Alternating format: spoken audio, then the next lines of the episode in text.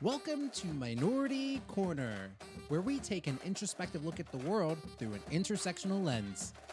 I'm James, he, him. I'm a queer political activist, actor, comedian, self proclaimed sexy blurd.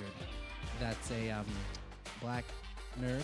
And each week, I'm joined in the corner by other fabulous minorities and some allies tackling the news, pop culture, politics, media, entertainment, and history with a little self care, self love sprinkled throughout, all for our own personal and collective empowerment.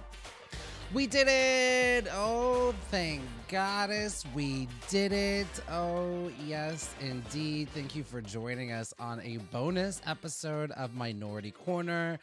Uh, I hope we're all breathing a sigh of relief. Phew! That was a close one, y'all. We almost uh, lost democracy. I've been having the song Ding Dong, The Witch is Dead playing in my head all weekend. I hope you got a chance to celebrate. I mean, it literally, I felt the tension in my body, four years of tension just releasing. And it has been the same amongst my family, just the rejoicing. I live here in the heart of the Castro. It was just celebration from 9 a.m. till late in the evening. And, uh, huh, we did it. Congratulations, everybody. And throwing credit also to unsung heroes you know, we're going to be unpacking this election for the next, you know, few weeks and looking at things. But so I hope you celebrated. You deserve it. We deserve it. I hope you have given yourself the space to ugly cry. I know I did. I ugly cried so much uh, to scream, to shout, to release, to just celebrate. Our bodies have been holding on to four years of stress, anxiety, fear this was a traumatic experience that we endured over these past four years. It is no joke. And I think it's still sort of settling in for some of us. Um, you know, just when you thought it couldn't get worse, it did to the very bitter end the Trump administration it was it was a monster but we rose to the occasion and we said no from day 1 the women's march we were all out there I was out there in DC people were all across the country we stood up when they tried to do the Muslim ban we stood up uh, Black Lives Matter we, we were all out there at every turn I'm so proud of us. We we stood up. We didn't get cynical. We didn't roll over. So at every turn, we rose to the occasion. Uh, we said no. We defeated a racist, sexist, xenophobic, queerphobic authoritarianism, and uh, we're never gonna let that happen again. Oof! Oh my gosh! So please forgive right now. I might have Tara Reid party girl voice because I was just screaming and dancing and just just safely celebrating uh, uh, the other day. So I hope you got a chance to as well. And y'all pay pay Trump no mind. You know, pay Trump no mind. He's gonna try to do all kinds of like shenanigans. All of it is unfounded. The government institutions are already moving on. The transfer of power conversations are already happening. So trust in these institutions. They are up, uh, they are upholding. The U.S. is perfectly capable of removing a trespasser from the United from the White House come January twentieth. So pay no mind to the shenanigans or Joe Biden's already been recognized by other countries and leaders around the world, which like I'm starting to realize how it's so important when we do that to other nations, which you know, when they topple, they're authoritarian dictators. And when we recognize when there's you know uh, an election we recognize a, a winner the cl- a clear winner um, and i recognize how important that is like this election you see people dancing out in the streets just an old white man was elected but it was so it was very similar to what you see happen in the middle east when they topple a, a, a dictator it was we were heading in that direction we had that and so the celebration is all uh, justified. So keep that keep the wheels turning, you know. And I'm just so excited. All of his tweets and everything that he says, it matters so much less. You know, we don't have to we don't have to worry about that. I'm looking forward to not knowing everybody's name who works in the administration. I don't want to know.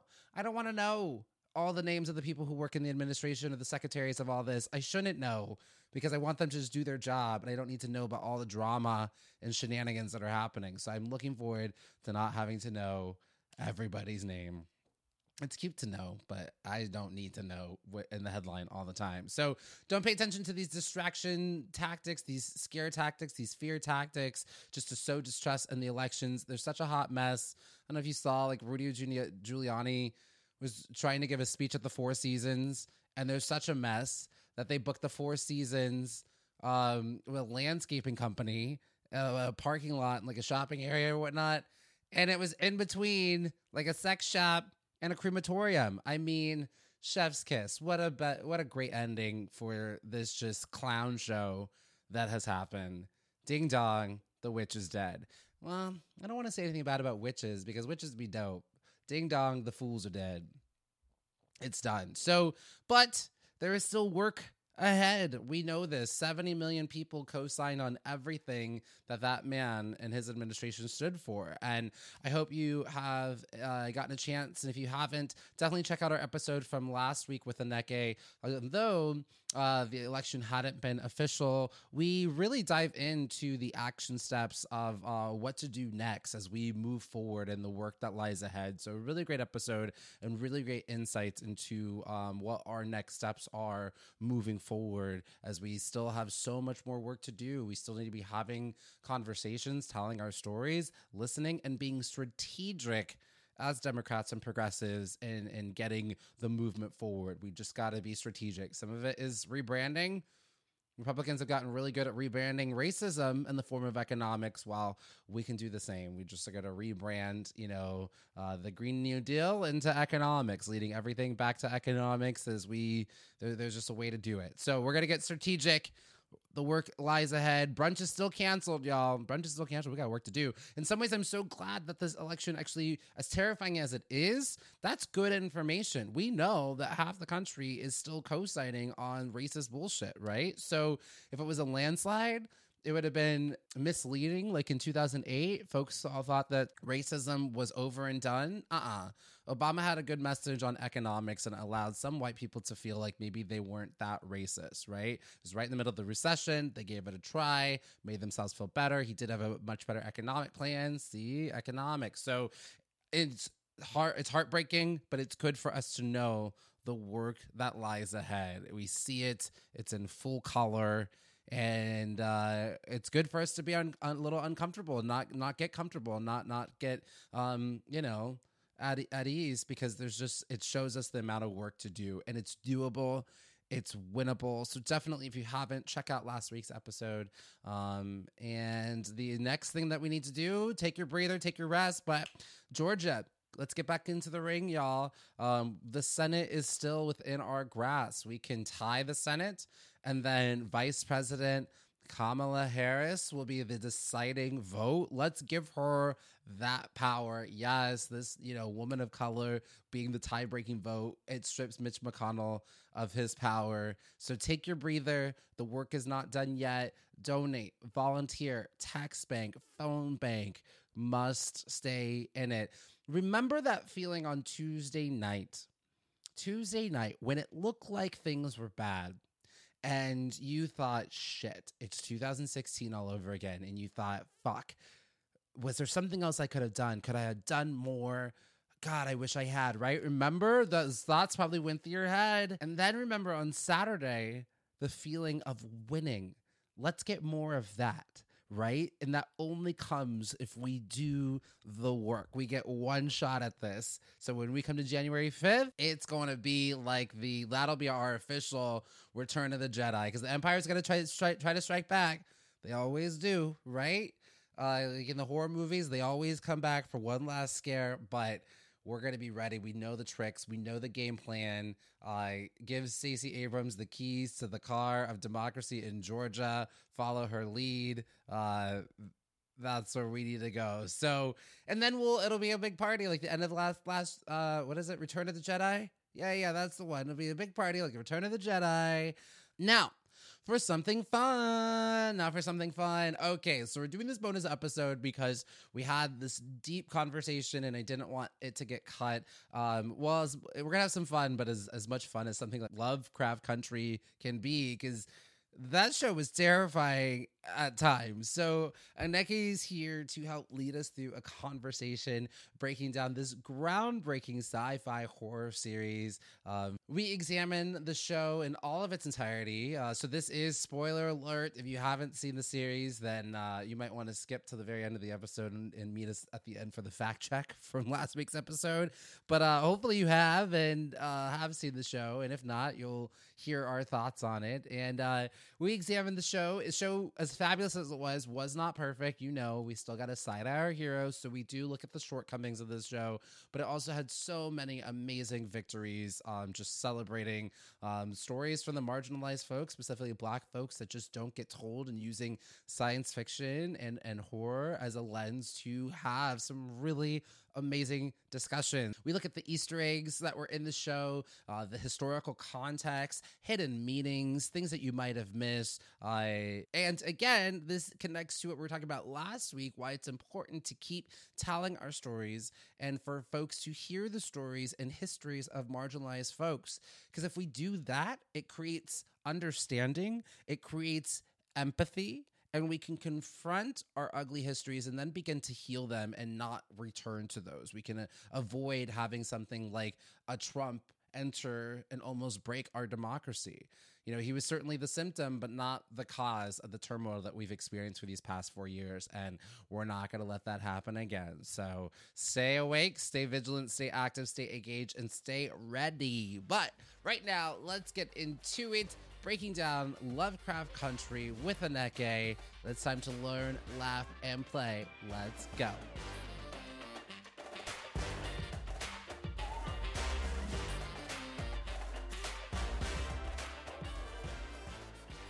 Lovecraft, la la Lovecraft, Lovecraft, it's where you at. Black magic, get out of here. White people, this not for you.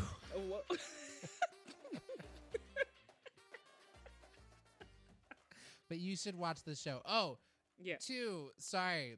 With uh, things that you should be doing is continue listening to Black stories, Black media, yes. and things like that. Because mm-hmm. again, that's part of us like hearing the stories and hearing things. Like Lovecraft Country is such a great example of that. As like, and even like Watchmen and things that we've been seeing is mm-hmm. it's a re-educating people of like our histories, understanding in a very creative way the yes. experiences of other people. So I think like keep listening to this show.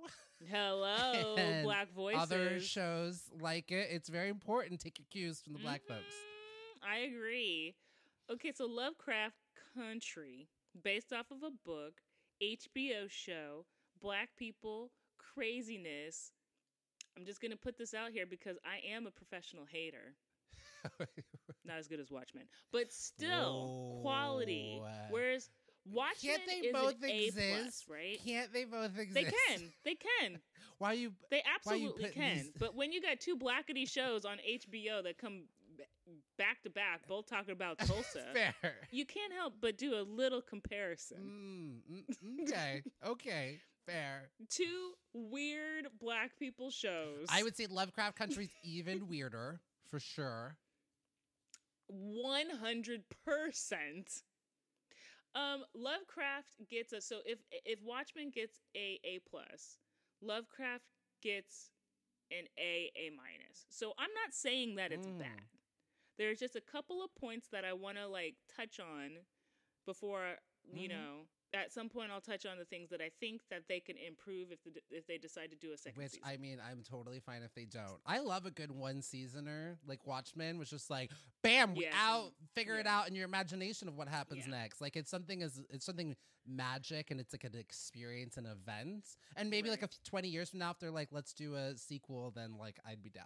Or five years. That's how I feel about Watchmen. I feel like Watchmen is excellent in the vacuum alone. But I feel like because Lovecraft is pulp, you know, it's pulpy, it's serialized, it's Yeah. My fear is that it would Oh, here's mm-hmm. why I wouldn't want a second season. I wouldn't yeah. want it to get bad. It's just really sometimes hard mm-hmm. for things to like, you know, like True Blood, the first yeah. two seasons were really great. Uh it just like I would get scared for it to get bad. But listen, I will watch yeah. it again and again. I will. Hey, if they give me more, I'll eat it up. I will eat it up. I feel like Lovecraft can pull it off because it's Yes. it's talking about these stories and I love seeing supernatural based in reality, which is like the main claim to fame for Lovecraft. Well, first of all, H.P. Lovecraft was a horrible racist. So it Mhm. was it it is soup in so basically the book, there's a book Lovecraft Country that they adapted into the TV show. They made some changes. But um, they take the Did you read it? Had you read that book? no, I hadn't. Okay, No, I ain't yeah, got no neither. time for that. I'm the most unread librarian. but when you got a toddler, you don't got time I know. Yeah. shit. You still tell us where the books are. Where the books in that? I do. Where I know where they're at. I can point you to it. I can read about the book. I'll tell you, you know, but I Yeah. I don't know if I got time to actually leisurely read. Somebody give me some time to leisurely read. Um but so they take the monsters and kind of the themes of H.P. Lovecraft, who's huge in science fiction. Huge, but like Yeah. he did some really horrible racist things. Like I think he even named his cat the N word. Oh, like Oh, I think like he was a horrible, horrible man. And Yeah. there's like one story that people love where it's like this one guy goes to to Mars and he defeats a bunch of like aliens, but he's a Confederate soldier. So it's like how do you root for that guy? So they take But in this one, he's Jackie Robinson. yeah, exactly. So they make they took it and turned it on its head, which I love. Yeah. It's so subversive. And each episode has a theme of a Lovecraft type story. Like, you know, you develop you you he has a monster that has a bunch of eyes, and so they have the monster show up. There's like an Indiana Jones sort of thing, which H.P. Lovecraft love kind of one. created you know, so it's all these different themes. So it's mostly black, but there are some touches in um, the queer community, LGBTQ community. There are some touches about women. There's some touches about colorism. So they really try to address it all, which I thought they did a, a good job. I do think that they failed the LGBTQ community because there's this one character, and I don't want to get into the feelings of the show, so I'll just get it out of the way before I start gushing about Oh, this everything. is spoiler city too, by the way. So I want you Oh, to yeah. rip the band-aid off. Y'all like don't listen to this Okay. if come back later, but we gotta be Come back later. Uh, because I'm gonna let loose. Thank you. You caught me right Yeah. before I really dived in too. That was good timing, James. I appreciate that. I wanted you just I didn't want to you to feel like you had to hold back. I wanted you to go. Okay, so I want to discuss this one character before we go into really like all the great aspects of it because I feel like it's the elephant. It's like the stinky fart in the room. So the Indiana Jones Mm. episode where they go in and they have to like go under a museum and which is addresses the whole colonialism of museums and, and how it's all stolen artifacts and I thought that that was a great hinting of that. Um, Also, is that episode was such a fun one because I was that was the moment I was like, oh my god, this is so much fun! Like black people getting to do Indiana Jones treasure hunting stuff. Like we never get to do that. It was just a See, fun I moment love and that, experience. but then it was soured because we get a um, non-gender um, conforming indigenous person who re were they two? Were they two? I couldn't remember if they were two spirit. yeah two spirits. But anyway, so this person was reanimated, comes back, um, and basically only existed to be punched and killed. I was so excited when they introduced this character because I was like, "Oh, we're gonna have this conversation," and then within the same episode, Right. they had Montrose like uh, slit her throat. their throat, throat, and also like Their throat. yeah. didn't get any was never spoken of again. I think they uh, mentioned a line in the next episode. They're like, "Oh, they killed them. Well, we gotta go uh, get this map." right and so i so that that really left a sore taste in my mouth because i was like Ugh, yuck and and and you know fully felt objectifying and all of this but i did research the showrunner misha green Yeah, and she said that she feels bad and she knows that she fucked up and it, it was basically to show that people of color can Mm-hmm. be um, can subjugate other groups of people as well hundred percent. I thought Look that at that the election. a- right, exactly. Like I thought that was a great point, but it was just executed poorly. So I think that that's like, see, that's why I'm excited for a second season because Yeah. this is a show that's run by a woman who sees her mistakes and doesn't double Mm. down. She realizes, oh, I can improve on that. So the next season, I feel like something like that would be remedied. Hundred Or the show can build off of itself with a showrunner who's willing to learn and adapt. You yeah, know? I think when I saw that moment too, I had that same like, Ugh, but I was wondering if it was because it's a community that is so continuously silenced, and because like they that their character Yeah. couldn't talk, and then when they could, like See? the throat Like, was split.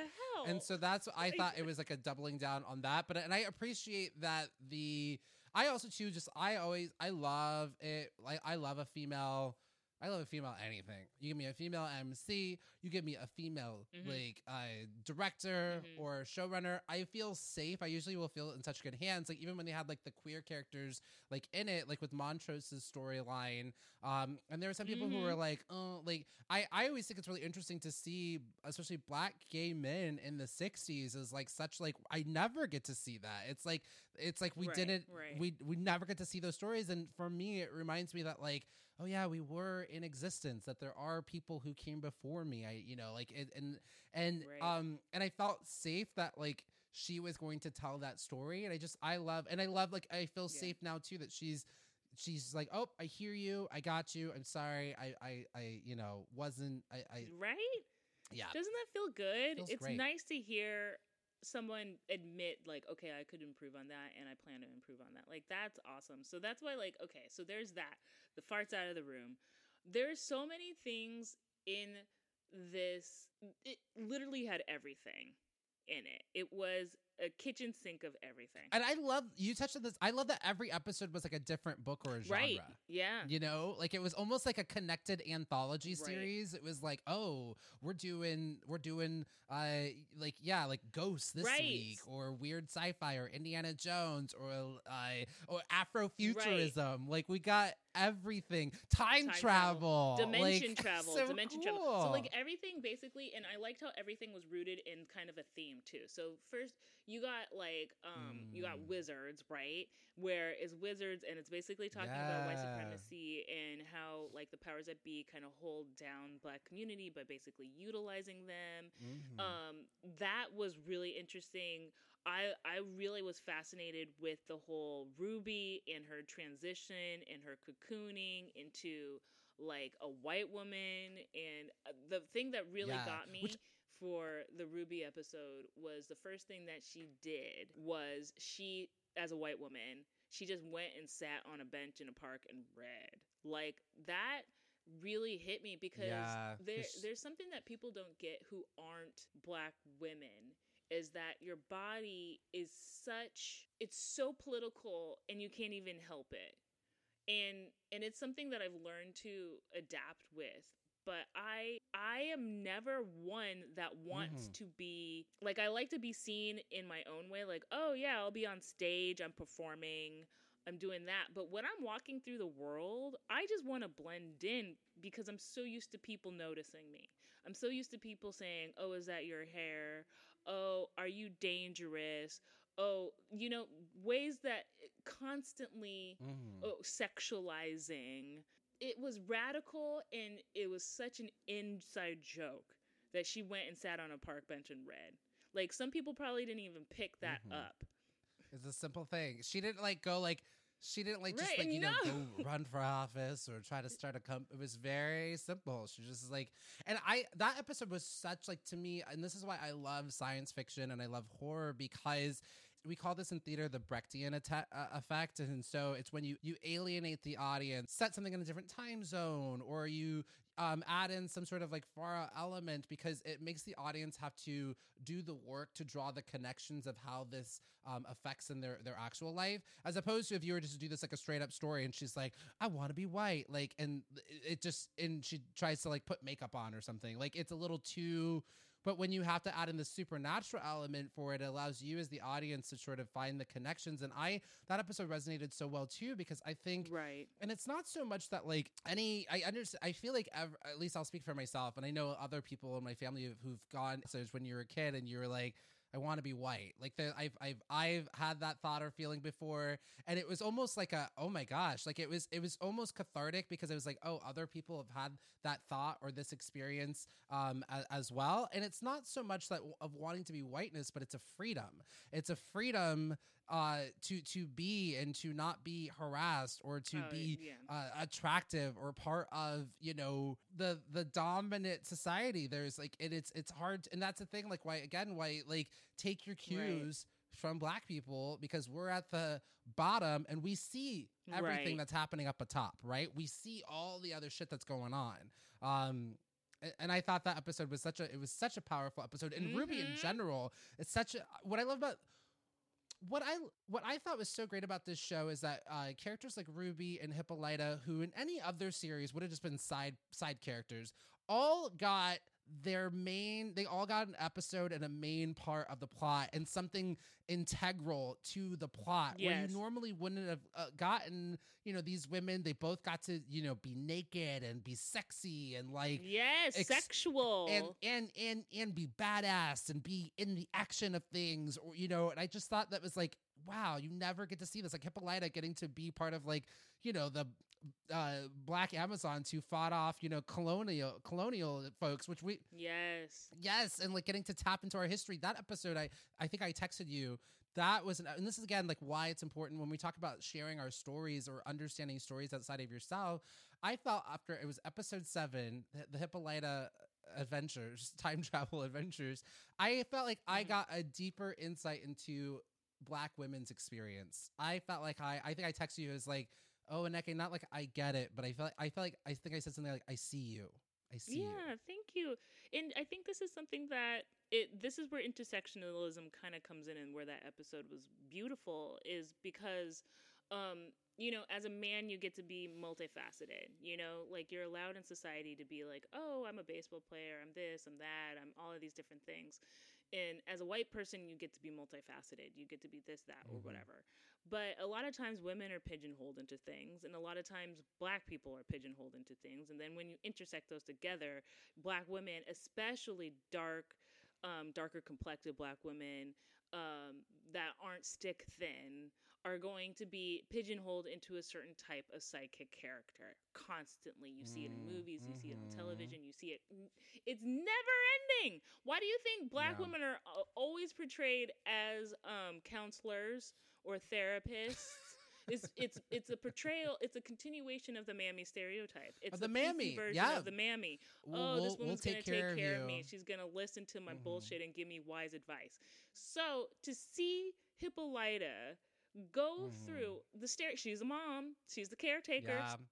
Yes. And even starts off the show like she doesn't get to go on the first adventure. She's like, "Oh, why don't I go?" And her husband is like, "No, no, Yeah. no, you stay here." And you Right. think you're like, "Oh, she seems Sideline. interesting," but oh, I know this Stay is going. We won't see her. And, And also, I'm glad they did it that way too, because I hate to say it, gonna be controversial, but a lot of times black men do this to black women. They they believe in those stereotypes as well. There's a lot. Well, of again, that, we c- and we can see that because 95% we can look at the voting record and we start to see Mm-hmm. how patriarchy starts to come into it again like 80 20% of them voted for Trump. Right, exactly. So to see this woman name herself, that's the beauty of it. She got to say who she was herself and Mm. explore those options Yeah. gorgeous. That was amazing. I mean, they lost me a couple of times when I was like, okay, where are we going with this? But I loved it because it was She got to talk to Beyonce. See, that one's okay. but I love the Afrofuturism of it. Do you think Beyonce's watching? Do you think Beyonce's watching that show and she's like, "Oh, that's my name." Like, I'm so curious. Like, what is that?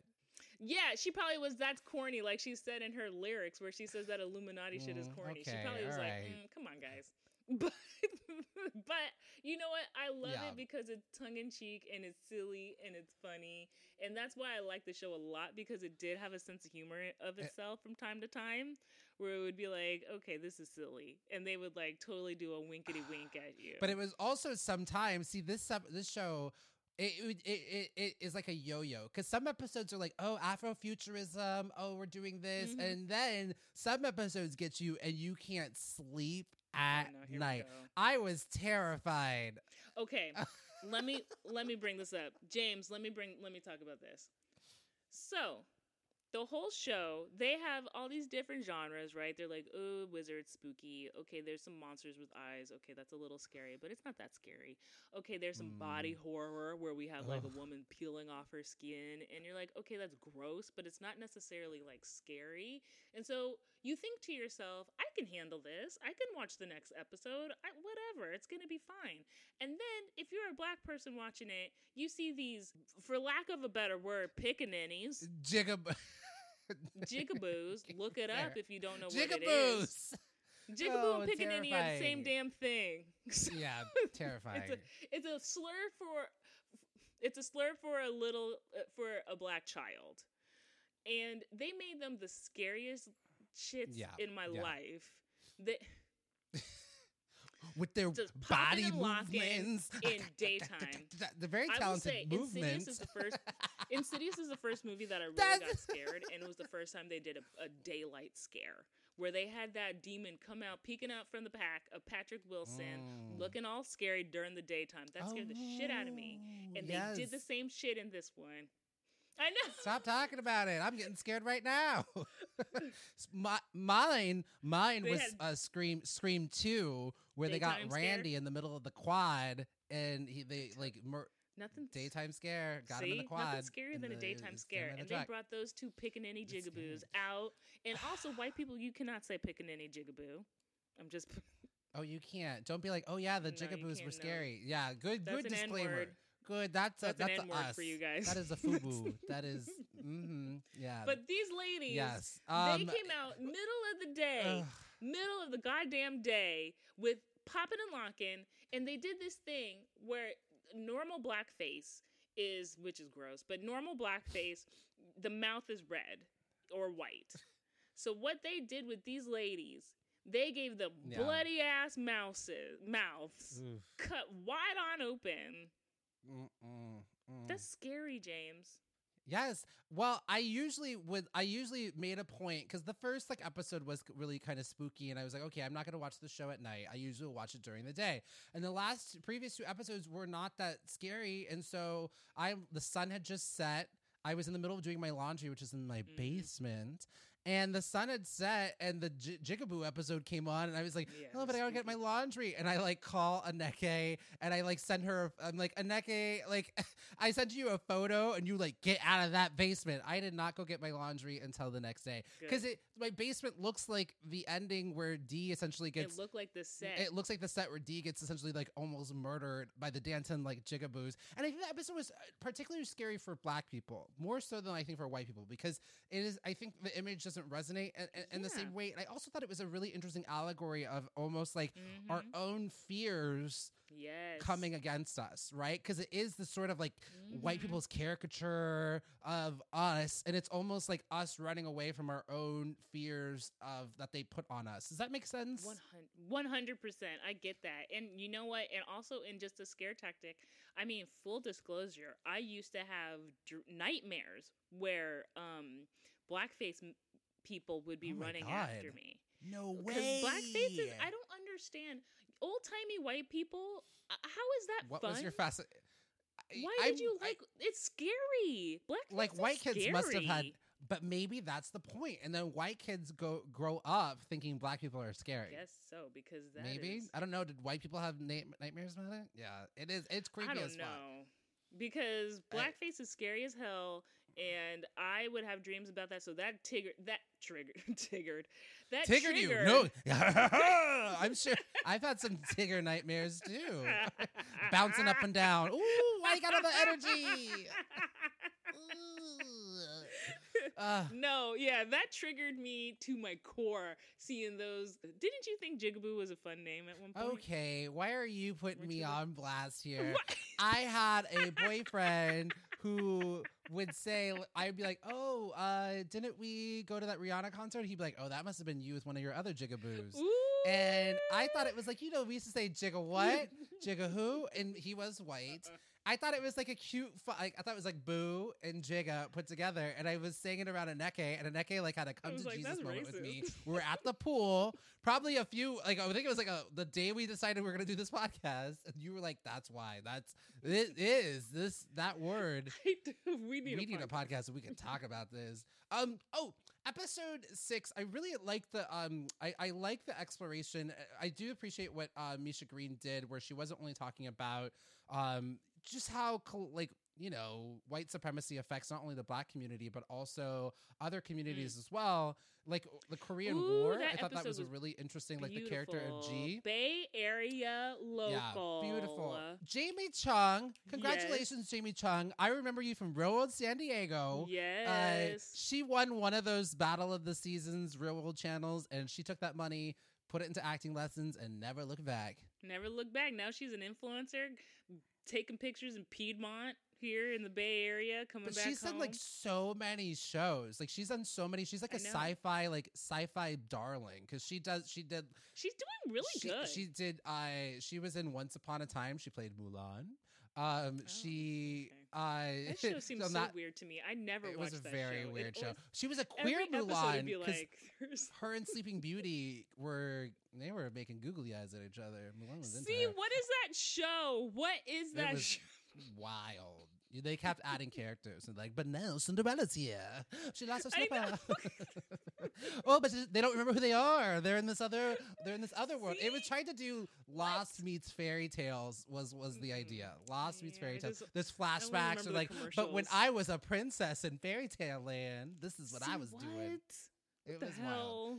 And it Yeah, got it I just missed yeah that one. but she was in just a, a lot of movies. You look at her film career; she she did a lot. She's done a lot of a lot of interesting stuff. But I thought it was so interesting because it, I think the show in general shows like a lot of gray area where no care. What I loved is that Mhm. like no character was perfect, but it wasn't like they were all assholes, right? Like so, it's not like a Breaking Bad where it's like, Right. ooh, eh, I'm just an asshole. It was just like the. People are doing the best that they can dealing with the, the, the trauma and circumstances that they are, are given. There's a lot of gray areas. So I mean, there were assholes. well, oh, yeah, well, some of the racist assholes, but I'm talking. All the white men, every white Uh, man on that show yes, was. I'm sorry. asshole. I'm not considering. I'm not thinking about them. They're not part of the normal characters. See, Oh, okay. reverse. finally, all time. But wait about what about Christina? though? She, I, w- she's a white woman who felt oppressed by the patriarchy, but was willing to step over everybody else to get her piece of the pie. Hmm, good breakdown. So she was like, she was white feminism. yes, she was- James. she was- Christina was white feminism. she was. hundred percent. We're like you want you want to root for her, but then she's willing to like instead of solidify with these other groups or even like black women, she will use them to get what she feels like she is deserved. Wow. Wow, you just gave me some insight that I didn't even have before. That was beautiful. That's so Mm-hmm. True. That's so true. Covered in the blood of a black man. Because even what's so interesting, uh, she brings up this really interesting point where she says, "Oh, and I want to circle back to to G in a second, but she she brought up this the point when Okay. Tick is about to uh, shoot her, and she's like." You what are you thinking? You can't shoot a white you can't be a black man shooting a white woman, right? And so then there's an interesting through Yeah, yeah, yeah. line though too. I love how they introduce Bobo, who is Emmett Till. And it's interesting because in the episode three, they ask the ghost, he asks, Am I gonna have a good time when I go down to the south? And the ghost says no. And it was so interesting. And then, you know, he has his funeral, and you're seeing what happens in the story of Emmett Till is a white woman lied about what a young black boy did, and they murdered him. He didn't do anything. He murdered him. And then come Yeah. to the end, she pretty much like mur- like the reverse can be true. The damage that white women can do to black men, she slices Tick open, bathes in her blood for her to get her power, and we see that with what was it with Christian Cooper when with the with the uh, with the with the dog the dog Right. walker in the park. So the danger. That white women can pose to black bodies sometimes for their own oh, right. she was uh, Yes. Karen. Um. Oh, but I thought it was interesting because you saw just the violence that also Black people did participate in the Korean War, and sometimes it sometimes it, it can be like we're crabs in a barrel, where you know, and this is what when you look at the election of what happened when I see POCs Oh, voting, yes. BIPOCs voting against their own interests, it's like Right. that's how sick and insidious uh, you know white supremacy and capitalism is where people are just so hungry to get their piece of the pie that they will Mm. do whatever it is that they want to do and so when you see tick violently murder korean people you know and but Yes. then like again like he mm-hmm. was a black man trying to you know just trying to survive and maybe get his piece of his you know american pie woman, yeah. and you, you just you see and, and i think there just was such interesting like even like in his dad montrose who used to beat him but he was beaten by his dad but he was struggling Right. with his own homosexuality and so you see the pain that people are trying to do their best and i felt like every character had this gray area that they lived in i thought that was just so beautifully done of people doing their best in their times that they're in and also dealing with the traumas of their past and their ancestors past One hundred percent. I feel like it was the layered effect of it all. It was the um. everybody has two different sides of the coin, and nobody is an innocent. You know, Mm, and so mhm, even except mhm. for maybe D, and it's because she's a kid. You know, Oh. you can't. But where it's going, I don't know because what she Oh, does yeah, in the she- end, she right, she ends up killing, which I didn't like that. I don't like that she was But- one to to kill. You know, like I don't. I don't know. Yeah. Anyways, I, I but I I think I'm I'm wondering if it's because of the pain and trauma that she had been inflicted on. Of I I think and I think that this can happen of how you can go too far Right, sometimes right, right, because she was literally cursed by white people. Yeah. She was minding her own business, right, grieving over her friend, right. and cursed by white people, lost her arm for white people, and then she's like, "I'm out for for." I'm interested to see where that storyline does go because that is Yeah. a story that does sort of happen. Like it's uh, it's sad because it's like we as black people always have to be the bigger, better person, Right. and D's maybe showing you no, It's a I'm- loss of innocence. Like I think that for D is the loss of innocence. Like we she was the one innocent pure character because she's a kid. And that's something that we need to Mm, be yeah. reminded of all the times. Like kids are innocent and they're yeah. affected by their surroundings and all the adults always forgot about her, always left her alone. And she's You're even right. alone at the Yeah. end, you know? So it's it's Yeah. it's showing that yes, you're right. Where Mhm. did they just?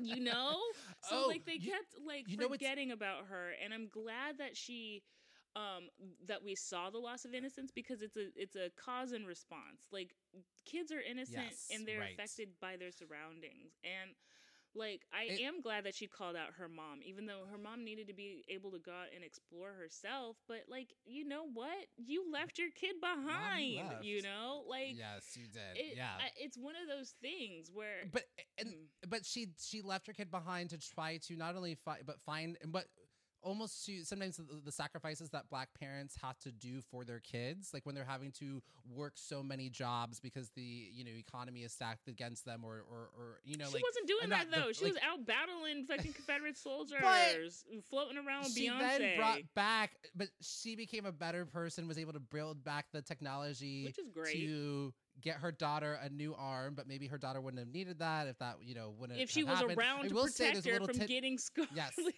cursed, but if you remember, if you remember when Tick went through his portal, we never saw what happened, but he said a woman in a red jacket with a hood and a robotic Mhm. arm gave him a book and pushed him through back through the window. Who has a robotic arm? oh, it was her. Oh, interesting. See, that's why we need another season. There'll be another season. And there's, I mean, they were doing so many themes around like resurrection. Like, I mean, Mhm. they were Tick was being kind of like the the Jesus sort of figure. Um, I He's on a cross. He's on a cross. Yeah. Re- he had just been baptized. Uh, resurrection. and stuff. That's one coming. thing that they scanned through a lot of different things that would have been a couple of episodes during those flashbacks at the end that I kind of wish that they'd Mm. paused Next on. They're like, hey, we did this, this, this, and this. Next You know, that's why I'm hoping for another season. But I do feel like the combination of of um, themes that Black people experience and understand with science fiction, and not having it only be Afrofuturism Yeah. is exciting. Like I love Yes. Afrofuturism. Don't get me wrong, Wakanda forever. But I do think that people need to realize that black people can exist in many different forms in many different ways, and this show really pushed that to the limit, and I loved Yeah. it. I to- totally, totally agree. And I, I thought it was interesting. One of the things, one of the things that was a huge theme for me in the end was, I, oh, Mm. well, one, two, we got to see Tulsa in a way that we've never seen Tulsa. Like Watchmen, kind, like we got to see it like on the Mm. ground. I thought that was so interesting to relive Tulsa through that. Like it was just very Mhm. violent and, and and and bloody and more like again. And this Tulsa is like one of many massacres that happened against you know black people and murdering women and children and everybody there but one of the moments that and i Yeah. thought like i it was interesting to do that time travel experience of us even those characters got to understand their history like it's one thing to read it in the history books but to get Yeah. to see it you know Yeah, no, I thought that that was fascinating. I thought that there it was good to see Tulsa in its bustling good stage. Like I thought that that was really cool, and to see black people just living their lives in like in Yeah. old timey gear and in their homes. I love that. But I do feel like one when what's her face was walking with the book hella slow meanwhile hippolyta is like dying like with the thing in her arms that killed me i was like run bitch what are you doing and then two she, she I didn't know, but know she didn't gotta hippolyta be was in trouble Bombs are coming. But see, I know, that's true. everyone's gray uh, because Letty, as much as I love her. She's she, you know, she, you know, sometimes she, but I love her. I think Jurnee's, and I love Jurnee's. My favorite, I knew I would love her. Mhm. Well, I already knew from the trailer I would love her. But the moment when she realized, when the very first episode, that the the diner that they're at was like a white Oh, yeah, racist, like we're gonna get murdered place, Yeah. and she was like, "Get your asses up out of here, Yeah, we gotta go." And then good. she drives, and like women can't drive, and she's like, "I got this." Like I was I like, love I love that. her. She's badass. No, that was really fucking awesome. That was good. I hope now that we can move on to other racial riot, racial massacres because I think I think now people know it's in the in the conscious world that Tulsa happened. But I don't I'm afraid that idiot people are going to think that's the only time that happened. right.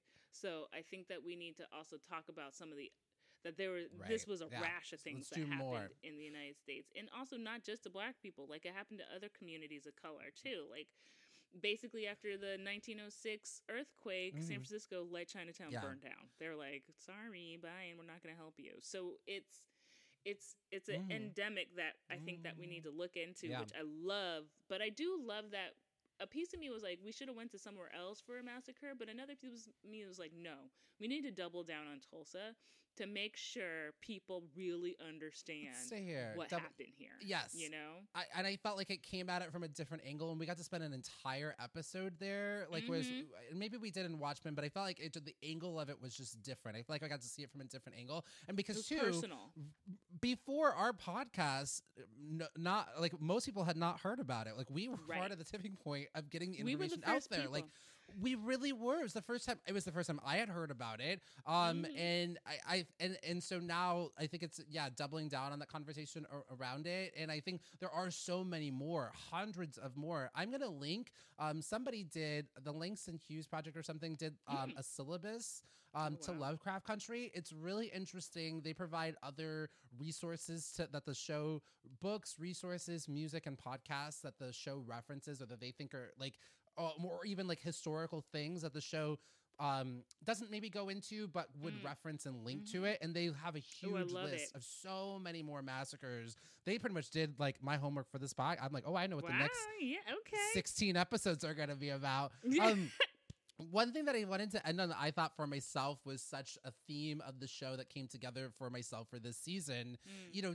Tick essentially is becomes it's his a hero journey in a way, and kind of looking at like destiny, and in some ways, I think like how we Mm. are we create our own destiny in a way because if you look at it, when they time traveled back, they created like they made what ended up happening only happen because they ended up time traveling and making those things happen. So we do in some ways create our own destiny. Time is Right, happening all at once. Yes. Um, and so giving us our ownership that we uh, Mhm. he says, Tick says, we have to remind ourselves we have a like choice. that. We can be monsters or heroes. And I think that's even going where Dee's storyline is going for next season. Like, yes, she had all this bad shit happen to her. Mm. How is what is the choice that she is then going to make off of it, right?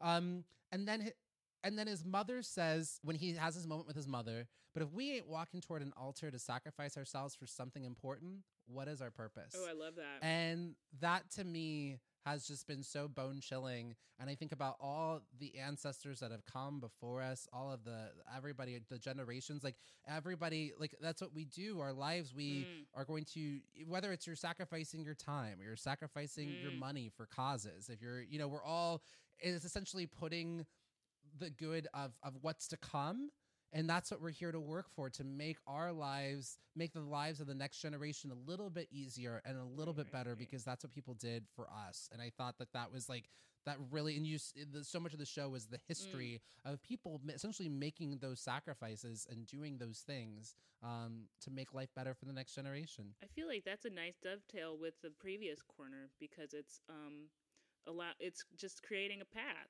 Like the whole theme is to create the path Mm. in order for the next generation to proceed, to move forward. yeah 100% I think that that's a that is a nice way to do a little bow. bow it up bow it up little jigaboo bow Okay, no, thank you.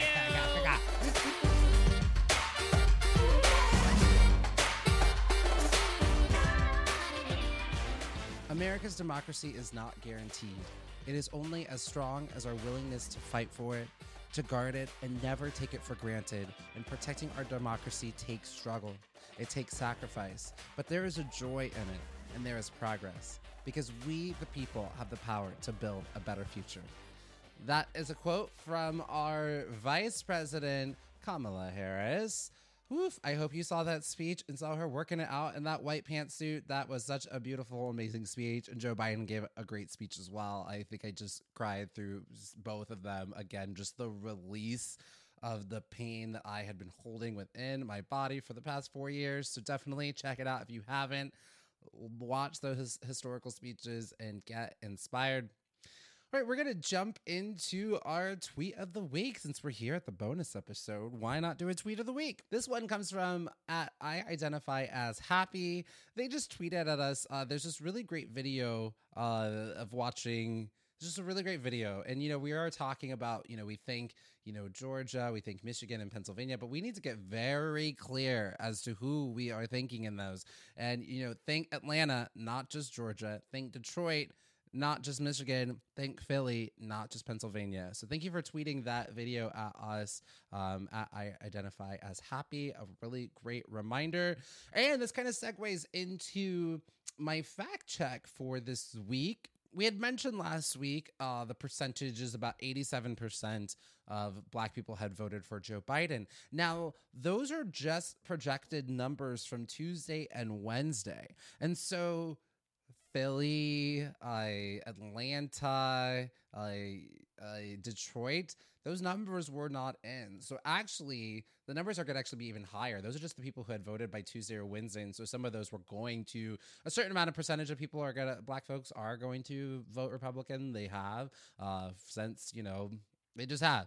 But those, that number is going to increase. So black people turned it out again. Why way to go! And also that we're giving credit to the Navajo Nation and Indigenous folks and Latinx folks who really helped turn it out in Arizona and Nevada, really coming out in numbers of huge support. And then we do need to have conversations that you know white women fifty five percent, which is up from I think it was fifty three percent last time, so uh, up two percentage points voted for Joe Biden and you know, we need to just again be having these conversations and it is we the people. Maybe sometimes people are just voting for themselves, but you know, when I went to the polls, I was really thinking about who stood had the most to lose. And we can now turn the beat around on, you know, these kids in cages, you know, the immigration policies that we um, have inflicted on, you know, people who are just trying to find a better life. I'm just really, if you watch the documentary Immigration Nation, and they said, hey, if you want to see this immigration policy change, it can happen on day one. You just have to vote. And uh, we did that. So, really relieved. I wanted to mention that I told you about a sexual harassment video that I had watched from Time's Up. It was also not narrated by Donald Glover. Wanted to give you that tidbit. And I had mentioned last week, I had mentioned the wrong number. I said, well, it's wrong on a few fronts. I had said that uh, an incumbent president had only been beaten twice. Um, that number is wrong. I, what I meant to say it'd be three times, and now four times. But that number is also wrong because it's four times in the last hundred years uh, in the, in the modern day age. But uh, Joe Biden is the 15th president to unseat an incumbent. Doesn't happen often, but it do when it needs to. And we got a new episode coming at you on Friday. Sam Jackson is going to be here, and, you know, we'll be just unpacking more information will be coming out from the election. Uh, we'll be talking about more just the feelings and the reactions and what to do next. And going to be doing a focus conversation uh, in my corner. I'll be talking about the relationship between racism and economics you know, I've been talking a lot about how we have to rebrand and refocus our conversations into what the worries and concerns are of voters. And I really do believe you can connect every worry and concern into economics. People just want people want food and shelter. People want food, shelter, security, and safety. And I think we can bring all those conversations to it. And we're going to be talking about specifically how racism impacts the economy, it's actually cost us more by not dealing with our racism. So we'll be diving into that. Arm yourselves with knowledge as we head into the future. It's really a new era for Minority Korner that we're, you know, entering in. When we started this podcast of June of 2015, Trump was in the ether. You know, it's been such a huge part of this podcast and these conversations. And I'm looking forward to we're going to be able to over the next few months and into the next year talking about it less and less. He threw out a tweet and he was like, I had the most votes, I won. And I laughed. I laughed because it meant nothing anymore. And that feels damn good. So, congratulations. We did it and we're doing it let's go. So, big thank you to Sarah Brown, our editor, and to Sam Jackson, our marketing manager. And a big thank you to all of you for all the work that you did. I'm so proud of you. Uh, you've been doing the work. I just, my I, words can't express enough how much y'all have, have done it. You did the work. You've been doing it. I would thank you so much. And thank you for listening to this podcast and in, in including this into your uh, conversation and your knowledge and, and, and, and spreading the work and the love and the knowledge and the care and all the things that we do. So I love you all so much when I say that. I truly do mean it. I hope you can feel that. So we did it. I love you. Thank you so much for listening to Minority Korner because together we're the majority.